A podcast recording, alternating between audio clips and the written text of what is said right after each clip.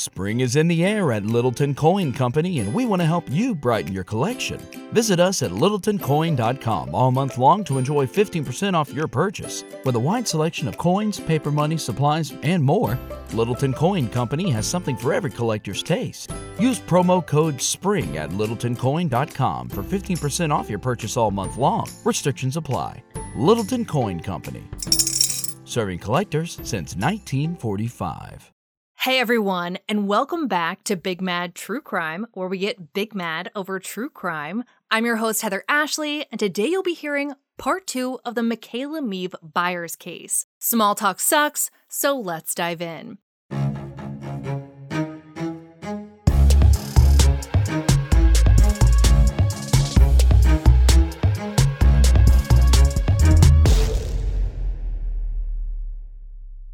If you haven't listened to part one from last week, definitely listen to that before starting today's episode. You will need all of that context to know how absolutely absurd this next update is. Last week, we left off at Frank telling the world that he wouldn't be hiding even though he claimed there was a hit on his head. And he certainly wasn't hiding when he slid into the next person's DMs, and in an astounding revelation, it wasn't a female's. A local freelance reporter named Mark Lewis, who did an incredible job, did a Facebook Live about Makayla's case, and Frank freaking commented saying that he had sent Mark a DM. Mark then posted said DM, and oh my gosh, Frank is dumb. He's so dumb. Frank told Mark that he and Makayla lived in separate houses on the property because she thought it would be better if either of them brought someone else home. He's definitely really sticking to the open marriage story. Okay.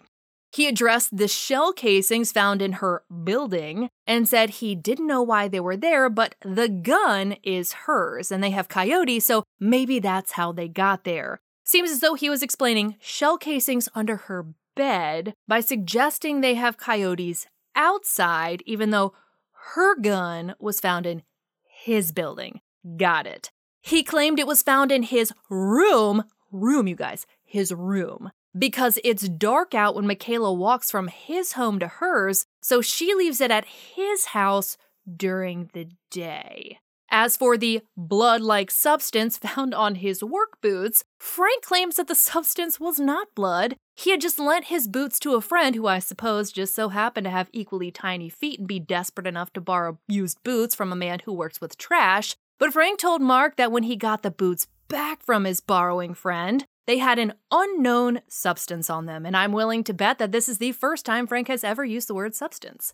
The message Frank sent to Mark Lewis was long and continued on saying that he had messaged Makayla throughout the night until around 8:15 p.m. and said that after she she told him to essentially leave her alone, Frank claims he went to bed. At 8:15 on a Friday with 6 children, Frank claims that he went to bed. He said he messaged her again sometime after 1 a.m. and got no response. He says that he continued to message and call her to no avail, and at 9 a.m., finally started reaching out to her family. But if they had an open marriage to the point where they lived in separate buildings, you know, if we're to believe anything that Frank says, why would he be concerned with where she was at 1 a.m.? On any given night, they probably wouldn't have been in contact at that hour, correct? Nonetheless, Frank told Mark that at 11:30 a.m. on what was now Saturday, he grabbed the kids, dropped them off at his ex's house, and then headed to Makayla's parents' restaurant where she was supposed to start her shift at 1. We know that she didn't show up, so Frank says he tried to file a missing persons report, but they didn't want to take it until she had been missing for 24 hours. We know that's absolute horseshit, but Frank seems to have a need to be the hero in every story and claims that he demanded they take the report. But let's talk about what actually happened. According to those documents from News 9, deputies read the messages from Makayla that basically told him to leave her alone and figured the dude really just did need to leave her alone. They figured he couldn't get in touch with her because she wanted him to back off. However, Makayla's dad wound up calling the deputy a little while later to say that they were concerned with the stories that Frank was telling. He said that Makayla had recently asked for a divorce, there had been a lot of fighting, and her Life 360 app, which tracks your location, had been turned off. The deputy knew in that moment that something was wrong here, so he entered Makayla into NCIC and called Frank to let him know. According to the News 9 documents, that's all he told Frank, but Frank proceeded to call Makayla's dad and tell him that the detectives told him Makayla's home should go untouched for 72 hours. Makayla's dad wanted to fact check this information, so he called the deputy back, and the deputy told him that he had never said that. It was the wild freaking west of phone calls that day, and Frank called the deputy back to tell him that he wanted to break into Makayla's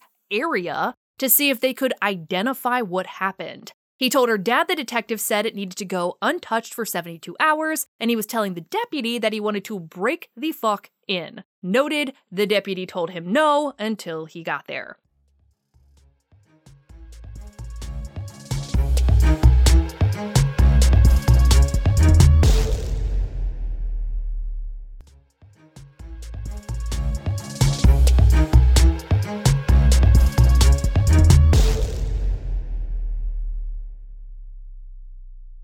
Getting back to Frank's message to Mark Lewis, I told you it was a long one. Frank claimed that Makayla's mom told him to check hotels in a nearby casino to see if anyone might have seen her there. But one of the locals I talked to said that no one could understand why he was searching hotels and casinos. They did not have a ton of money, and Makayla didn't go to casinos. He said he stopped for fuel once before meeting deputies back at the property, so I'm guessing that phone apocalypse happened in the midst of all of that. It wasn't until he took deputies out to the she shed that Frank told Mark he noticed the lock on it.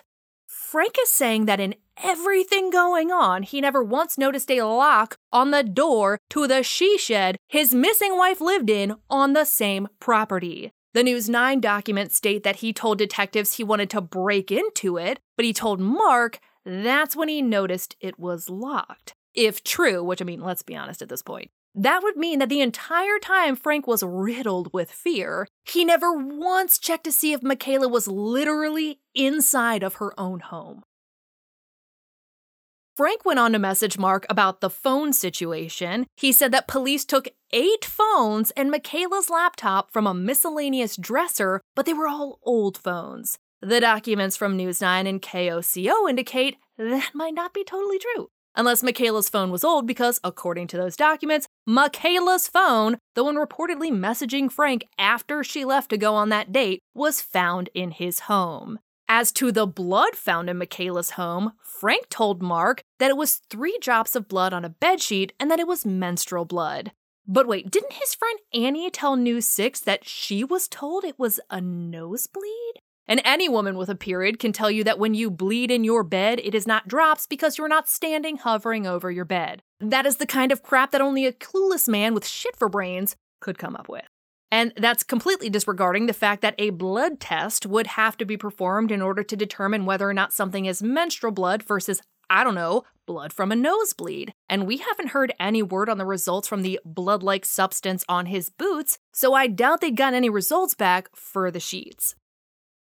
Frank was still free as an entire bird at this point, and no one could understand why. Makayla's family updated their profile pictures to photos of Makayla with the Break the Silence and domestic violence frames around it. While they were left to pick up the pieces, Frank was out trying to find himself some female company. On October 7th, a woman posted a metric butt ton of screenshots of messages between her and Frank, which started back on September 19th, the day before Makayla's body was found. Now, I have to have a disclaimer here that these are allegedly from Frank, but this woman actually went live with Mark Lewis and talked about her phone conversations with Frank and how she had been in contact with police about this and even offered to have them record her conversations with him. She was obviously frustrated that they weren't interested and told her to stop talking to him, but frankly, this case is the Hansel and Gretel of evidence. They were likely just waiting on blood and ballistic results and would be ready to arrest him whenever those came back. In the post containing the screenshots, she included the following disclaimer of her own, and these are her words, not mine. Here we go. She wrote, Okay, I think I'm ready to share what I can. Her family needs to know, but honestly, anyone who believes him needs to know. None of these conversations cover anything that was said over the phone, and he is even more suspicious, smug, and completely emotionless. She actually told Mark Lewis that Frank went so far as to tell her how long it had been since he and Makayla had had sex. The woman went on to say, I would say that Frank Byers is a sex addict. Again, I'm quoting her. I'm not saying this. She added, continued to risk his marriage with infidelity and saw his wife as a possession he could not let go of. Makayla never agreed to and especially did not ask for an open marriage. That lie needs to stop circulating. It's just one more assault on her that isn't necessary. It's a fabricated lie from a sociopath. Again, quoting someone. It wasn't me who said it, she said it. Moving on. She said, I messaged Frank on the Tuesday after she went missing because someone said he wasn't allowing anyone to search on the property. I believed him in the very beginning, or at least I wanted to. Let the justice system run its course. That system is very, very broke. I never once heard him cry or show emotion about Makayla. It was more like he was inconvenienced by the situation. I never met him and never would have, but I've tried very hard to get him to tell me the full truth. This has been a terrifying and draining last three weeks, and in the right setting, someday the whole story will be told. I don't know why Frank isn't in jail yet. There's absolutely enough evidence for him to be held while they continue to investigate. I never got to the bottom of how he's gotten this far, but I promise that the real story will come out. Hashtag justice for Makayla. With her disclaimer complete, let's get to those screenshots. Her first message to Frank looks to be her asking if there was a search plan for Makayla and if he needed any help with that. He responded with, Not yet, but there is some information I am waiting on from the sheriff's office to confirm something. That's all I can say at this time. She asked him if he was okay, and Frank told her that he was lonely, adding, I don't have someone here to be able to connect with. She said that must be awful, and Frank didn't respond until maybe an hour or so after Makayla's body was found the next day. The woman checked in on him the following day, asking how he was doing and saying she was thinking about him and his wife. Frank instructed her to call him and gave her his number. The two started texting, and on September 23rd, Frank told the woman that they don't know Makayla's cause of death yet, just that she died on the 18th, which is ridiculous.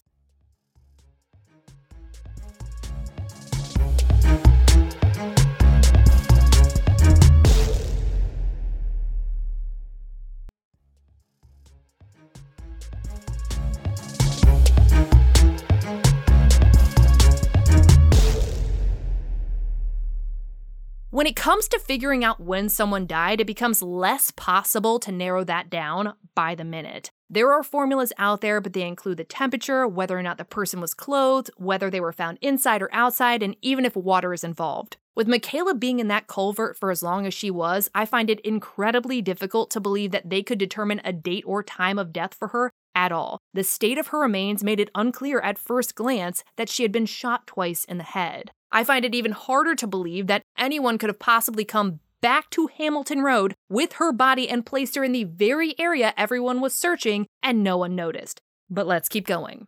The woman told Frank that was so strange that Makayla was so young and beautiful, and she wanted to help him because he was having a hard time. Frank allegedly responded in these screenshots Yeah, it's not easy, and then on top of everything else, being lonely. Not having a feminine touch really sucks.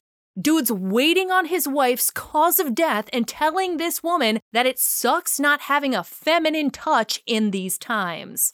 The woman tried to relate, I guess, saying that her boyfriend died of a heart attack back in 2022, and we're very sad about that. And she said that she was very lonely afterward. She added that his feelings were normal and asked if he was getting any counseling. In more screenshots, you see her message Frank checking in on him again, and he said that he had just gotten back from being across the street from the quote unquote memorial thing, and said he was told he'd be arrested if he stepped foot on the property. He said, even though I wasn't there up front, I was still there, trying to show people that I'm a good guy, still being there. That's not what everyone else seemed to recall, but before she could even respond to him, Frank said, Well, since you're home and I'm here in Norman, do you want me to swing by? No! The woman duck dodged and weaved, saying that she had to be up at 5 to drive someone to the airport.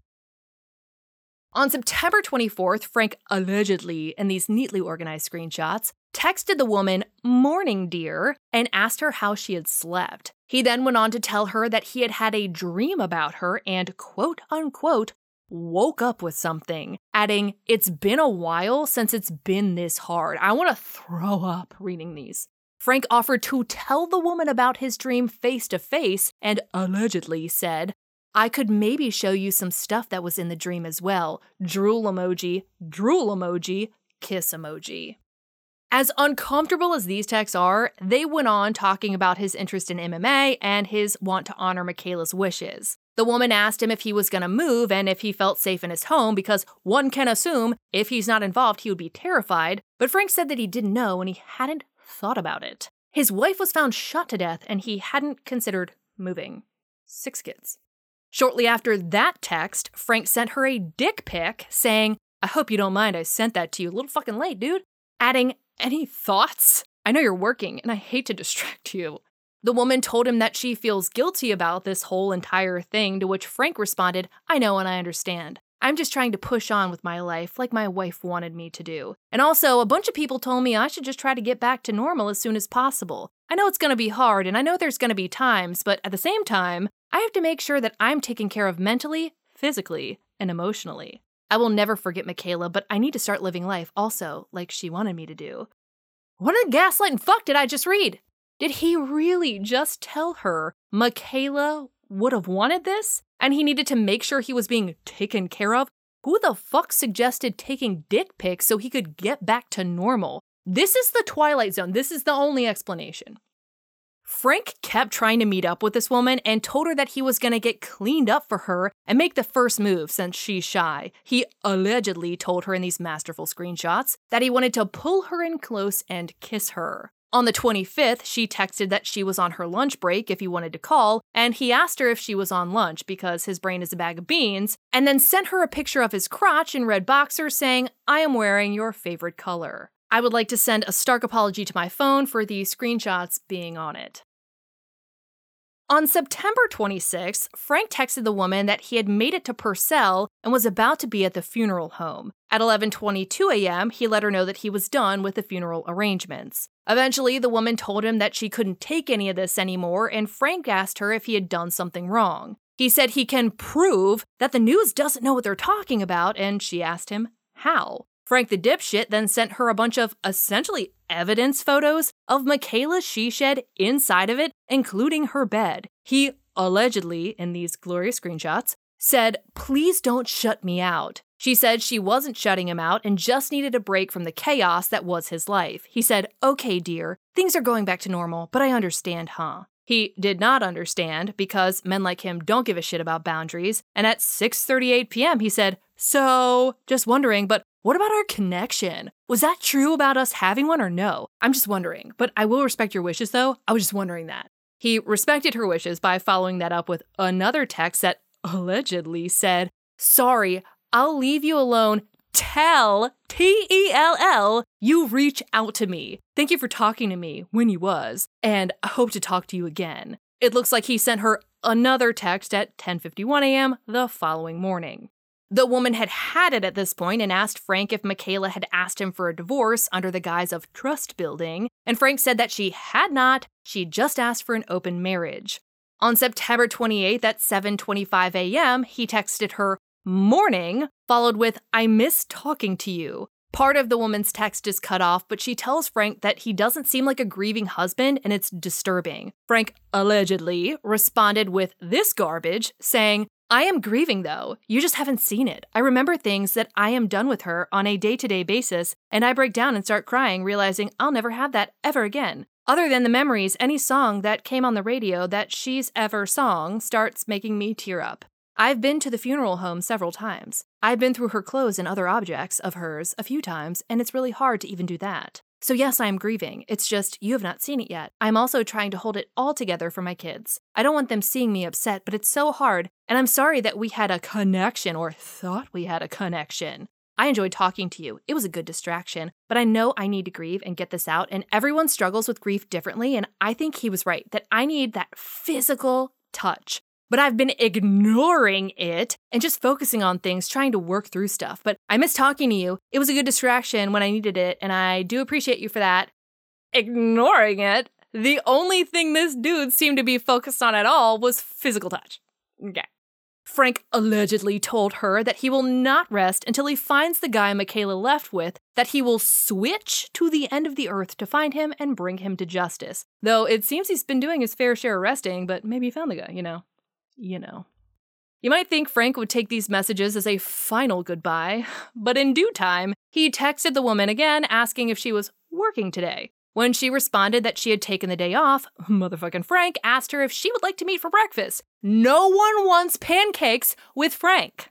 In another text, he said, That my call log for today, have no called anyone today. Then apologized and said he was sorry to call her if she didn't want to talk and can understand. Dude hadn't understood a word since he learned the word tell, but he allegedly went on to explain I was just calling you to make sure you was okay and also to figure out if you answered or if they left a voicemail, at least for you. I'm so sorry to bother you. Nuh-uh.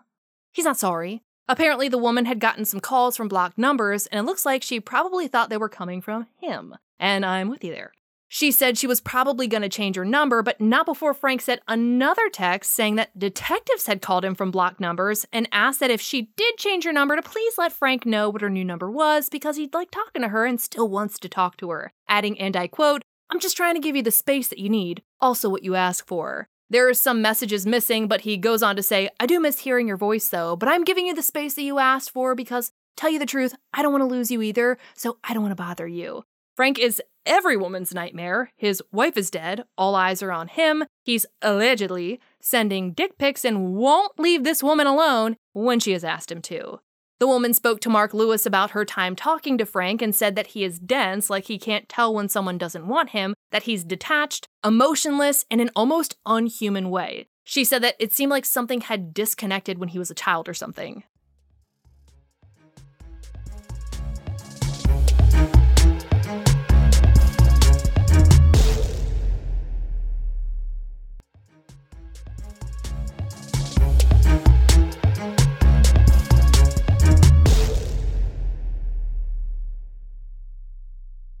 As you guys know, I initially intended on making this last month's in the news episode, but there was no way I was going to temper my feelings with this case because no one had been named a suspect or charged yet, and that's where we were at at this point. I checked the local jail intake records every few hours, waiting for Frank to show up on them, but it didn't happen. I moved my In the News episode to the following week, fully expecting there to be an arrest by then, but there wasn't, so I released a different episode instead and waited. That waiting paid off. At 7:30 a.m. on Wednesday, October 25th, I woke up and checked the intake records like I had been doing every single morning and screamed. There Frank was, it was just his name, but he was there. I texted the screenshot to one of the locals I had spoken with, and she said that she had gotten the notification about his arrest at midnight and was so stinking glad.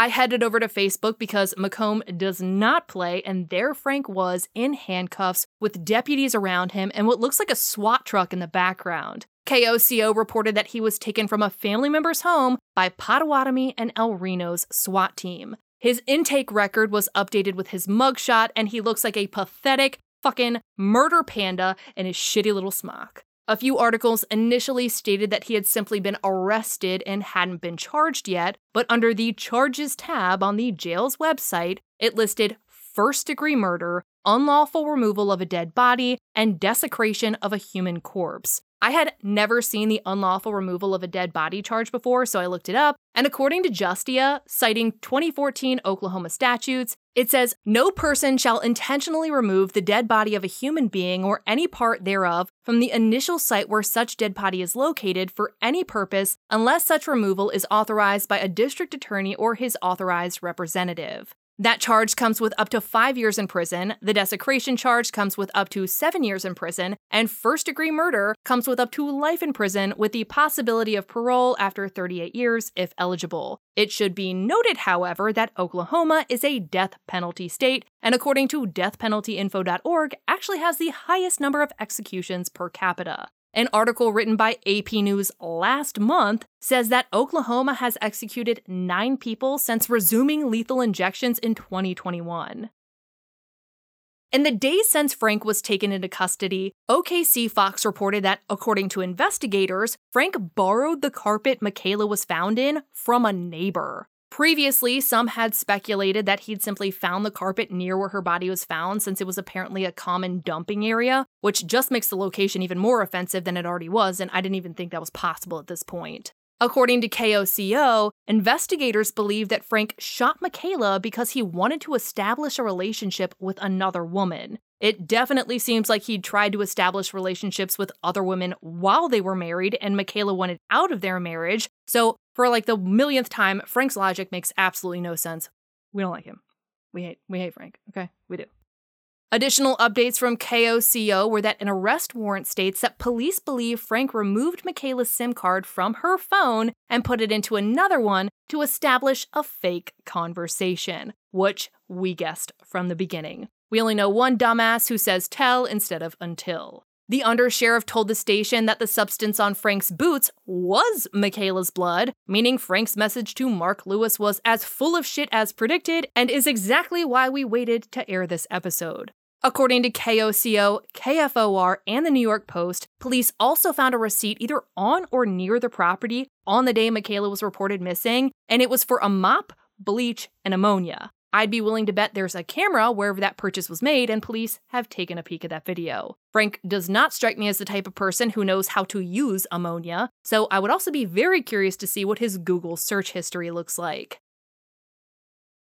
The updates in this case seem to be coming in daily at this point, and there is a long road ahead in the fight for justice for Makayla, but at least it has finally started. When asked what Makayla's family thinks Frank's punishment should be, they told KFOR the death penalty. I can forgive him through Christ, but I am still flesh, and I want the death penalty for him and anyone else that helped him. There are still rumblings around town questioning whether or not Frank had help because it does seem like he'd have a hard time moving Makayla's body on his own. And to that, one commenter said, To all you fuckfaces that stood by his side, eat shit, you trash ass scum. The ones who stood by him at her memorial and hoot and hollered, I hope you all get the clap, fuck off and eat your words. As more information comes in, you can rest assured I will update you.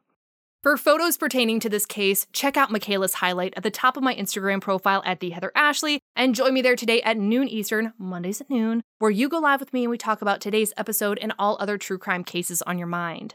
To get access to ad-free and bonus episodes, because I know you don't listen to podcasts to hear the ads, but it's part of the thing. You can subscribe to our Apple Premium or head over to our Patreon at patreon.com slash bigmadtruecrime, where for just two whole dollars a month, your episodes are totally ad-free. I was recently able to get Patreon to show up on Spotify, so if you are a Spotify listener, you can now click the little banner and get your ad free episodes right there without a second app or a bajillionth app, whichever app it was for you. If you love the podcast, feel free to leave a review. It makes my day every single time. And if you have a case you'd like to hear covered, share it with Big Mad True Crime on social media. All cases are covered by listener request. I'll be bringing you a brand new case next week, unless it's Thanksgiving week, in which case it'll be a re release of an old episode. Anywho, I can't wait. Uh, but until then, we out.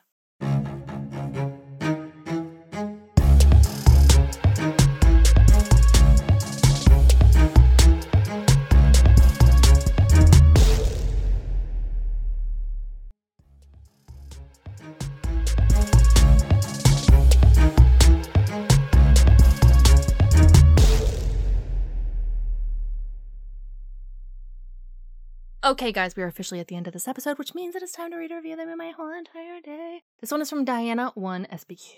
It says BMTC's latest podcast was the best yet. Heather helped us love and understand the victim in a way I don't think anyone else could. I saved the episode for her description of what it's like to be in a domestic violence situation. I've never heard anyone describe the loss of self and all of what happens inside yourself. I had full body chills and tears through the episode for all the women I know and for this brave, fierce woman who fought so hard to keep her voice. Oh, you're making me cry. Okay, keep it together. Keep it together. Funny sounds are gonna help you. I love you. That was really nice. I love that I can share these things with you. That's something I unfortunately do have personal experience with, and I love being able to, I guess, use a platform to be able to give some insight into what it's like to be in the brain of someone who has been abused. I know that a lot of people see me and they're like, "Oh, you know, she's so independent, she's so fierce, like she wouldn't let, she wouldn't take shit from anybody." Domestic violence doesn't discriminate. Never has and it never will. The more people understand it, the better. Um, you guys know that I go on these soapbox rants every freaking time we do a case on domestic violence, and I will forever. It's always going to happen. Anticipate it. Make it a bingo card, whatever. But I still had somebody, there's Spotify for podcasters in the back end, and people can leave comments or whatever. Some people will be like, you can't pronounce things, and some people will be like, I love you, and I'm like, I love you too, but I can't respond to you. Um, but this one person, regardless of my soapbox, was like, why didn't she just leave him? Do fucking better. I answered that in the podcast. You didn't listen. you heard it, you didn't care, and you wanted to share that. And anyone who says, Why didn't she just leave? is asking the wrong fucking question. The right question is, How can I help? How can we prevent this from happening again? What could I have done to make you feel like you had a safer place to run to? What could I have done when you felt like you couldn't tell anyone, even if I was a safe place? You still felt like you couldn't tell me. What could I have done to change that?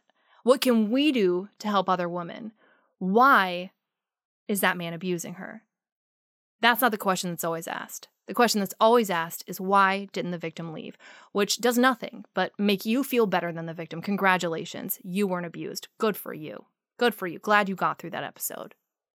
Hope you feel great about yourself. Fucking jeez. Pisses me off. Glad you feel better than than the victim. Cool, you're smart. Whatever. But it also proves the fucking abuser right. They got another person to not look at them. They looked at the victim as the problem. Because yeah, why wouldn't she leave? People use that argument all the time. Oh, if she was being abused, if she was so scared, why didn't she leave? We're terrified to leave. I was mortified to leave. I was mortified of how I would leave. I left a bunch of times and I came back. Every answer felt wrong.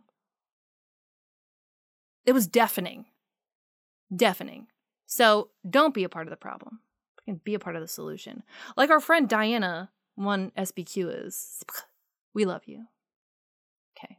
That was a big rant. If you have made it this far, you are officially at our hot take. And I have not even written a hot take for this one because I have so many thoughts floating through my brain holes. What in the actual fuck just happened? So, first of all, hallelujah. Frank's finally arrested. When I tell you that I check that intake record all the time for his face, I was I was I was at a loss. Obviously, I know ballistics take time, blood results take time, and there was a lot of people in the community getting frustrated, feeling like they weren't getting updates. I did have some conversations like I can I my own personal experience, what I am seeing, these detectives seem to know what they're doing. They seem to be doing a really great job. They're checking all of the boxes, you know, pausing uh, to read all of these documents by the millisecond. They were working hard. This is an evidence filled case. I'd be I'd be shocked if this goes to trial. I would I could only assume that he would be instructed to plead out, but you never freaking know. I hope that her family does not have to sit through a trial. But anyways, the absence of information sometimes makes you feel like things are not being done. We tend to fill in the blanks when we don't have the answer to something. So, communication is always important. Uh, unfortunately, there's not always something that police can say. And this was heavily plastered all over town. And it definitely picked up traffic the more time went on. I mean, the undersheriff spoke to People magazine. So, yeah, that DM to Mark Lewis. So, Mark Lewis, something happened where he eventually made a comment that he wouldn't be covering it anymore. He's not a news anchor or anything. He, I think, has like a photography or videography business, but he also just, I guess, out of hobby, picks up cases to cover around the area and kind of around everywhere he does a really great job. He's got a great personality. He's a really nice guy. People easily open up to him. And I know that he was really appreciated for the work that he did in Makayla's case, at least keeping it alive, covering it, all of that. So, I mean, I don't I don't know what happened, but he said he wasn't going to be saying anything about it anymore. Uh, but it was prior to Frank being arrested. I think maybe it could have been a message that was like, hey, this is an active investigation. And he did have people going live who had had interactions with Frank. Maybe it was just a little bit messy. Who knows? Anywho, that message that Frank sent to Mark was insanely long. It was like a bullet pointed list where he wanted to address all of these things that he just wished people would listen to. And maybe because Mark's a dude, Frank thought like, "Oh, it's an ally. This guy's going to defend me." Like, "No, you dummy. You're so stupid." But he did post that whole screenshot all up into the public and it was glorious. I think his biggest fuck up was uh saying that the blood was menstrual blood. Not only you're just stupid, but you're double stupid because like that's a blood test. You need a blood test. Uh, that's literally never going to happen that way, but then you need a blood test. And also, maybe forgot that you told Alice, and her name is on the internet. I get the vibe that she didn't know what she was getting into when she took up for somebody she thought was a friend, and she's gotten a lot of shit. So I did change her name in here. I, I, you know, I have a bleeding heart. And I don't think she understood the gravity of the situation. And I think sometimes people are blinded by who they think people are. Anywho, her name's Alice on our podcast. First quote was that she was told it was a nosebleed. So who told her that? Yeah. Okay, cool. He mentioned that thing about the coyotes and maybe the guns were, or not the gun, the bullets were under her bed because she had maybe shot at coyotes, but wouldn't he have talked about hearing a fucking gunshot go off? I don't know. Maybe by his house. Seems like, you know, gunshot. Like one six plus two, eight people living on that property. Little clearing. You know, you might you might check you might check it out. Especially it came from inside of her house. And speaking of inside of her house, I mean, his timelines are terrible. He should have like taken fucking notes if he was gonna be a criminal piece of shit. But he's stupid. She's missing this entire time. And then tells Mark that he didn't realize there was a lock on her she shed until he met police out there. Now, he had told police that he was going to break in. You don't have to break in if it's not locked, right? But you're telling me that this entire time that you could not figure out where she was, you never once looked at the door. And at that point, you either have to believe that someone, and I can only assume this is a padlock. When I talk about a she shed, it's definitely a she shed, shed like thing. If it was like a regular door lock, whoever had the key has to leave. And he was saying Makayla was the only one who had the key. But if this is a padlock, you can just, you know, lock it. It's not like you're locking a deadbolt and have to have that key. But yeah, big fat liar. Big fat cheating liar. Fucking, oh my gosh. Oh my gosh. Okay. And so part of these text messages that I didn't mention, there were other pictures that he sent, including outfits, funeral outfits. He sent her photos of himself in funeral outfits before he went to her funeral, where he reportedly did not console his children who were hysterical. And if we recall, he was texting her prior to going to the funeral to make arrangements. And I've heard through the grapevine that he was not happy that she was going to the funeral home that her family wanted her to be at. Like he he still wanted control of this, which is insane. Which he was honestly, it seems like he was just waiting to get out of the funeral arrangements so that he could then text DM girl back and try to meet up with her. Because Locations were convenient. Fucking gross. Fucking gross. Mean, dick pics and breakfast and stupid. So stupid. I wonder at what point they realized that Frank had borrowed a carpet. Because that was a question that was asked a lot early on. Like, where did the carpet come from? I've seen it was pieces of carpet. I've seen it was carpet. And I've also heard a lot that this is like a common dumping ground, but I've also heard from some other people that it's like, you know, not that trashy. Uh, like you don't like notice that there's a ton of trash over there, but I guess people along this road just, I don't know, feel comfortable dumping their trash there. But knowing he borrowed a carpet, I wonder if there's, I wonder if he borrowed it for another reason, like a while back. Uh, the discovery in this case is going to be astronomical. There's going to be so much evidence. It's going to be insanity. It's gonna be insane. I would be curious to see how many other people are gonna be arrested if he had any help at all. We've talked about, I hate even calling it dead weight because it feels a little bit crass, but we've talked about dead weight in the past where it's basically you have no center of gravity. You're easier to pick up when you have core strength because you're balancing your weight, all of that. When someone passes away, they have no center of gravity whatsoever, and it almost makes the weight feel heavier. It's the difference between picking up, you know, a 30 pound toddler and a 30 pound bag of sand. The toddler is going to wrap around you, it's going to be centered in the middle, but the sand is going to be moving all over the place. And Frank was small. Like his family said, Makayla could take him if she wanted to. But Makayla isn't a gun, and she also doesn't want to take anybody. She's not trying to fight anybody. She's trying to live her best life. She's trying to take care of six children. She's trying to get her education. She's trying to give an education. She wasn't interested in taking fucking Frank. But it doesn't matter. Any none of that matters because she was shot. Somebody can't take a gun. The gun's gonna win. You bring fists to a gunfight, a gun's gonna win. And we don't know where in the head Makayla was shot. We don't know what time she was shot. We don't know where on the property she was shot. We could use deductive reasoning and assume that she may have been shot in her bedroom. I would I would be curious where the glass comes into play though. Um, Frank had told, I think it was Mark, that his attorney was told there was no sign of any cleanup in the house. Like they had asked, is there any sign of a cleanup? Which is a really weird thing to ask.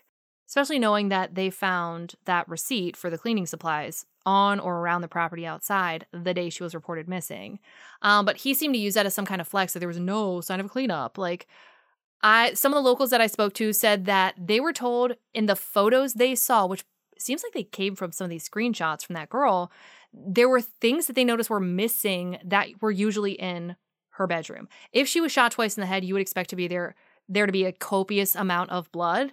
And based on these photos and based on just the descriptions of them, it doesn't sound like there was a ton of blood in the she shed.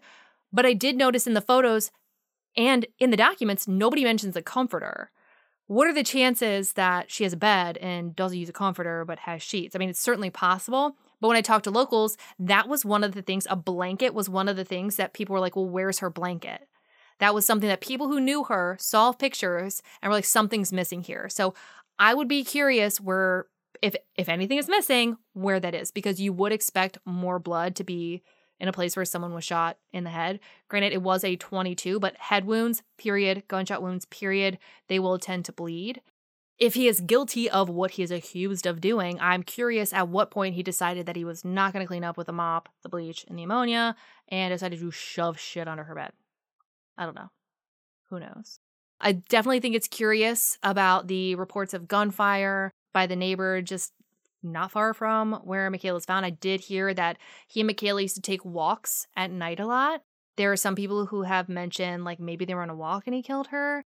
If he killed her, like he is charged, accused of doing, did he do it there? But then, like, if he had borrowed the carpet, it's likely she died wherever the carpet was because then you'd have to like bring a carpet on a walk. That doesn't sound right. I'm literally processing this with you guys. So, yeah. In the end, I'm just glad that this fuckface is in jail where he belongs. May his cellmate find him interesting.